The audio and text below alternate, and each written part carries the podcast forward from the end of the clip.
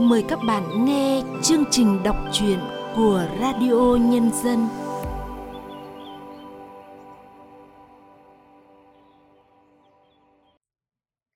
Các bạn thân mến, trong chương trình đọc truyện hôm nay, chúng tôi xin giới thiệu cùng các bạn truyện ngắn Bóng thu của tác giả Nguyệt Chu qua giọng đọc Lâm Ngạn. Sau đây, mời các bạn cùng nghe.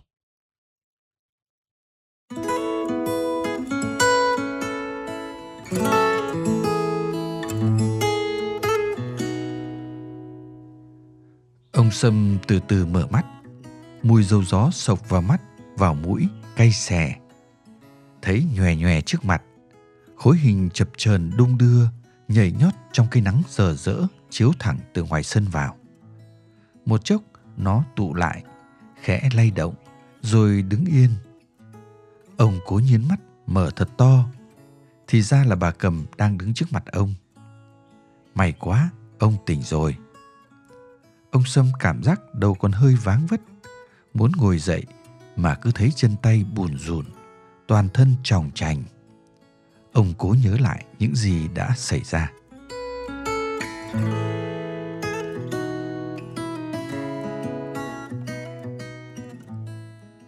Khi đang đi trên đường, thế nào mà ông bỗng thấy hoa mắt, chóng mặt, tưởng như ngã gục, thì có người đỡ dậy và dìu ông về.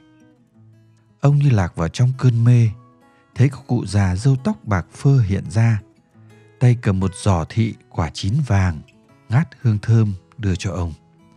Ông vừa giơ tay định đỡ lấy, thì nghe từ đâu có tiếng gọi mình, hối thúc, rục rã.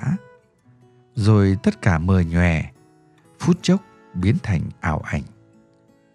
Quả thị vàng tan thành ánh nắng sói thẳng vào mặt ông chói lóa. Mùi thị thơm bỗng sực lên thành mùi dầu gió xanh thiên thảo. Ông cụ râu tóc bạc lại hóa thành bà Cầm xóm dưới.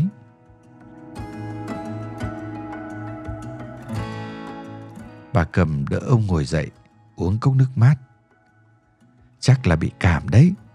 Lần sau đi đâu, đợi trời bớt nắng rồi hẵng đi. Ông gật đầu rồi uống hết cốc nước. Thấy mình vâng lời như một đứa trẻ ngoan. Cảm giác này lạ lắm. Mấy chục năm rồi, chưa từng có. Bà lại giục ông nằm nghỉ, để bà xuống bếp nấu bát cháo hành tía tô cho ông ăn giải cảm. Bóng người đàn bà đi khuất, để lại một cái gì đó trống trếch nơi bờ cửa. Căn phòng ngập mùi hương và nắng và gió và tiếng chim từng giọt trong veo đọng lại đáy chiều.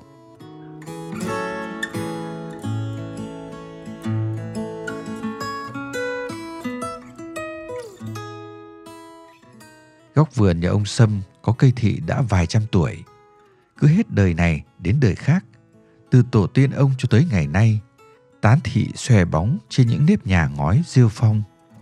Ông nhớ hồi còn bé, thường vặt lá thị, sát vào ghế những thằng bạn học, rồi cười ngả ngớn trước những trận xì hơi không kiểm soát của bọn chúng. Lũ bạn cay cú, quyết tâm rình bằng được hôm nào ông lăng xăng bên cạnh cô bạn cùng lớp. Chúng tìm cách trả thù đòn hiểm ấy. Kết quả là vào khi không phòng bị, ông lại được một phen bẽ mặt trước cô bạn nhỏ. Tiếng cười giễu cợt phát ra từ khuôn miệng xinh xắn ấy khiến ông lúc đó cảm thấy bị tổn thương ghê gớm. Nó ám ảnh ông suốt tuổi hoa niên. Tiếng cười của cô bạn gái còn có sức mạnh hơn cả đòn roi, bởi có lần ông sát lá thị vào ghế cha ngồi, bị cha đánh cho một trận đòn tơi tả, nhưng ông vẫn không chừa. Vậy mà chỉ tiếng cười ấy đã khiến ông từ bỏ trò nghịch dại.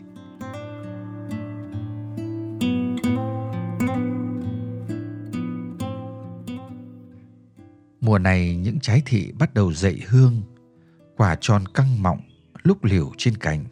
Ông lựa hái những trái đẹp nhất, đặt vào cái rổ, rồi định mang cho bà Cầm. Từ bữa bà đỡ ông bị cảm nắng ở ngoài đường về, ông bà hay qua lại nhà nhau. Lúc thì ông cho bà tấm bánh, lúc thì bà cho ông đồng quà. Người già ăn là mấy, nhưng lại quý ở cái tình, cái nghĩa. Biết ông đang chuẩn bị quà trung thu cho đứa cháu ở trên thành phố, bà mang sang cho ông ít tre để ông làm đèn, rồi lại chép miệng bảo ông: giờ bọn nó có biết bao là đồ chơi đẹp, chả biết mấy cái thứ nhà quê này liệu chúng nó còn dùng nữa hay không. Ông cười bảo: mình vui là chính. Rồi hai ông bà cùng cười, nụ cười mỏm mẻm như chỉ đủ để người kia biết là mình đang vui.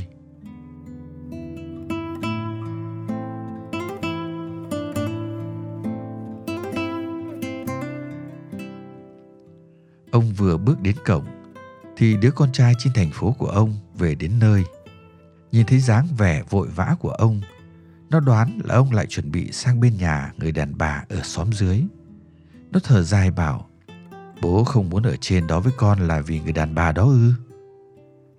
Ông lặng yên không đáp. Nó đâu hiểu được lòng ông, nó đâu hiểu được cảm giác cô độc của ông bị giam cầm trong ngôi nhà tiện nghi sang trọng. Nó chỉ nghĩ đến ông lên đó để mà báo hiếu, nhưng đã bao giờ nó biết ông muốn gì. Ông muốn ánh sáng và khí trời, hương thơm và tiếng chim, muốn được mỗi sớm chiều tản bộ trong khu vườn xanh ngát, dưới bóng thị in dấu thời gian, muốn một vầng trăng tròn đầy lồng lộng trên đỉnh trời, không bị chọc nát bởi những ngôi nhà cao tầng. Những điều đó nó làm sao có được? Thấy ông im lặng, thằng con trai lại tiếp lời: giờ bố già rồi, ở một mình, nhỡ có mệnh hệ gì thì con làm sao gánh nổi. Lần này con về là lại muốn đón bố về ở với chúng con. Còn nhà cửa ở đây, bố cứ để con lo. Đằng nào đến lúc bố 250, con cũng phải là người gánh vác. Ông chép miệng thở dài. Số kiếp vợ ông ngắn ngủi, hai người cũng mới chỉ được có một mụn con. Ông gà trống nuôi con mấy chục năm trời, cũng may con ông được nên người. Giờ nó đòi báo hiếu, ông thì cứ nằng nặc chối từ.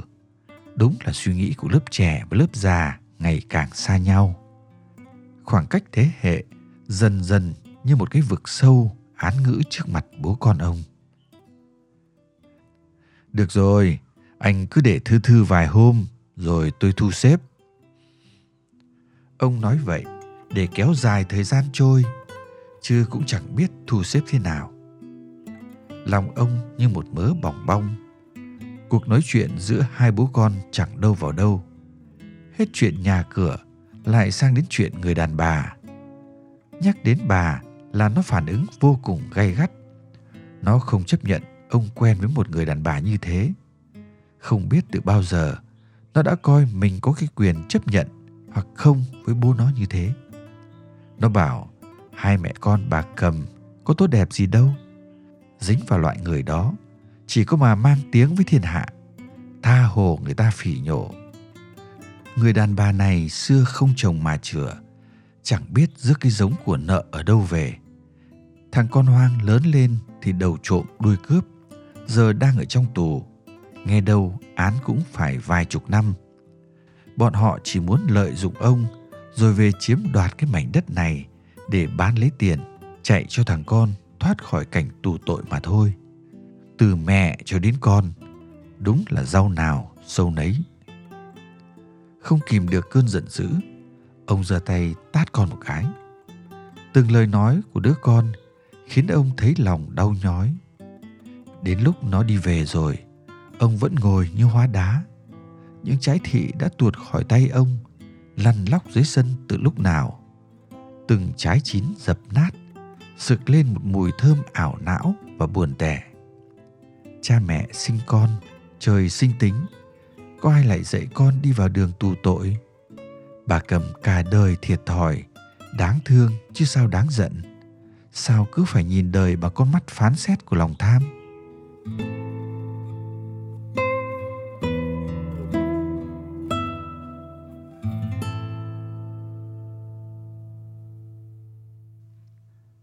Trăng đã đổ bóng xuống mặt sân khấp khểnh rêu phong. Tiết thu trong lành và dịu nhẹ. Ông Sâm cầm chiếc đèn ông sao lên ngắm nghía. Ông đã mất nửa tháng trời tỉ mẩn vót tre, đan khung, rồi kiếm giấy trang trí để làm xong món quà tặng đứa cháu nội nhân dịp Trung Thu. Chẳng biết nó có vui không khi nhận món quà này. Bố mẹ chúng cũng kêu là ông làm gì cho chết mệt, nhưng ông vẫn làm. Mấy bữa, bà cầm sang đỡ ông vót tre, còn bị dao cứa vào tay chảy máu. Thế mà hai người già vẫn cặm cụi, làm như cặm cụi góp nhặt những niềm vui từ mảnh ký ức xưa. Ông nghe tiếng dép loẹt quẹt đi vào, không cần quay lại, ông cũng biết là bà cầm sang. Những bước chân của bà lúc nào cũng ngập ngừng, khắc khoải. Bà ngồi xuống bên cạnh ông, giọng nói thoảng qua. Bọn trẻ chưa về à? Bà thấy chiếc đèn ông sao vẫn nguyên ở đấy. Từ khi làm xong, hôm nào ông cũng lôi ra ngắm nghía mà bọn trẻ chưa về. Mà hôm nay mới có 13. Bà lại tiếp lời, không muốn ông nghĩ ngợi. Rồi bà đưa cho ông cặp bánh, bảo tôi làm đấy, được có vài cặp thôi, này mang sang biếu ông, mai tôi lên chỗ thằng Đán nhà tôi. Vừa nói, bà cầm rơm rớm nước mắt. Ông Sâm không biết phải nói gì với bà lúc này.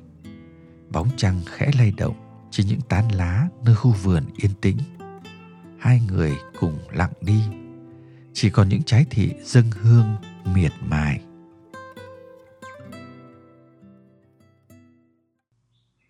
Sáng hôm sau, bà cầm hớt hải chạy sang nhà ông Sâm. Ông chưa kịp hỏi thì bà đã hổn hển vừa nói vừa thở.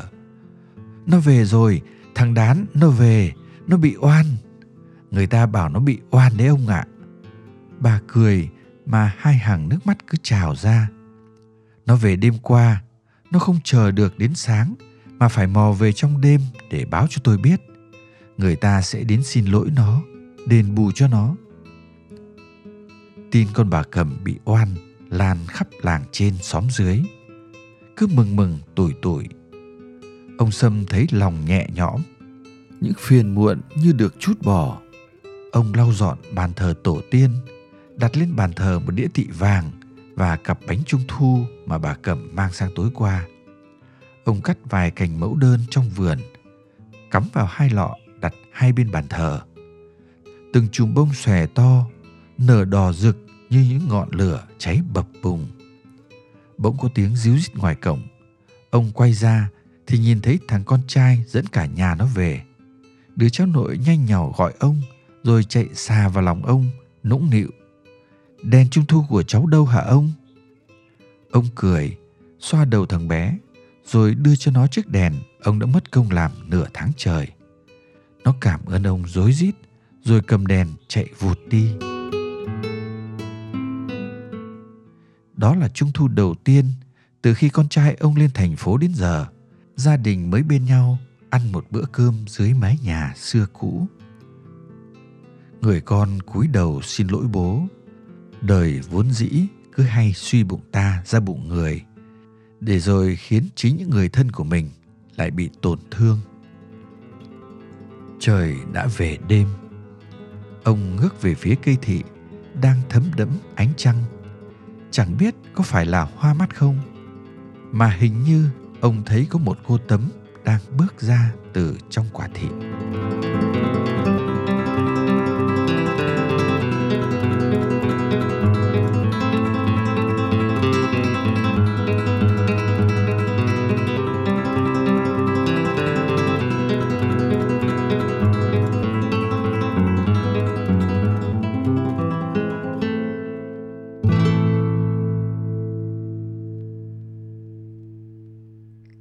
Các bạn vừa nghe xong truyện ngắn Bóng Thu của Nguyệt Chu qua giọng đọc Lâm Ngạn. Sau đây, mời các bạn cùng nghe nhận xét của nhà văn Võ Thị Xuân Hà về truyện ngắn này.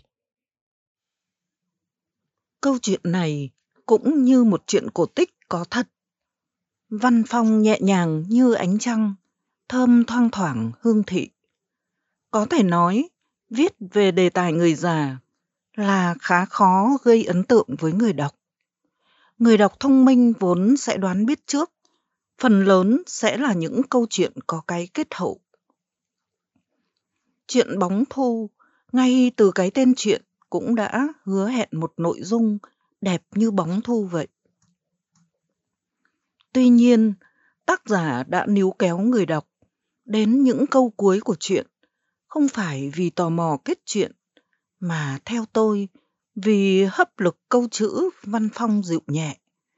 Dịu nhẹ đến mức giống như giữa ồn ào cuộc sống hiện đại, người ta bỗng nhiên được nghe một khúc nhạc thanh trong cất lên giữa đêm trăng thu, hoặc là giữa bụi mịn và khói xăng dầu, người ta bỗng nhiên được hít hà thứ hương thị của tuổi thơ và cả của tuổi già trong một không gian nguyên sơ, vẻ đẹp làng quê thở nào.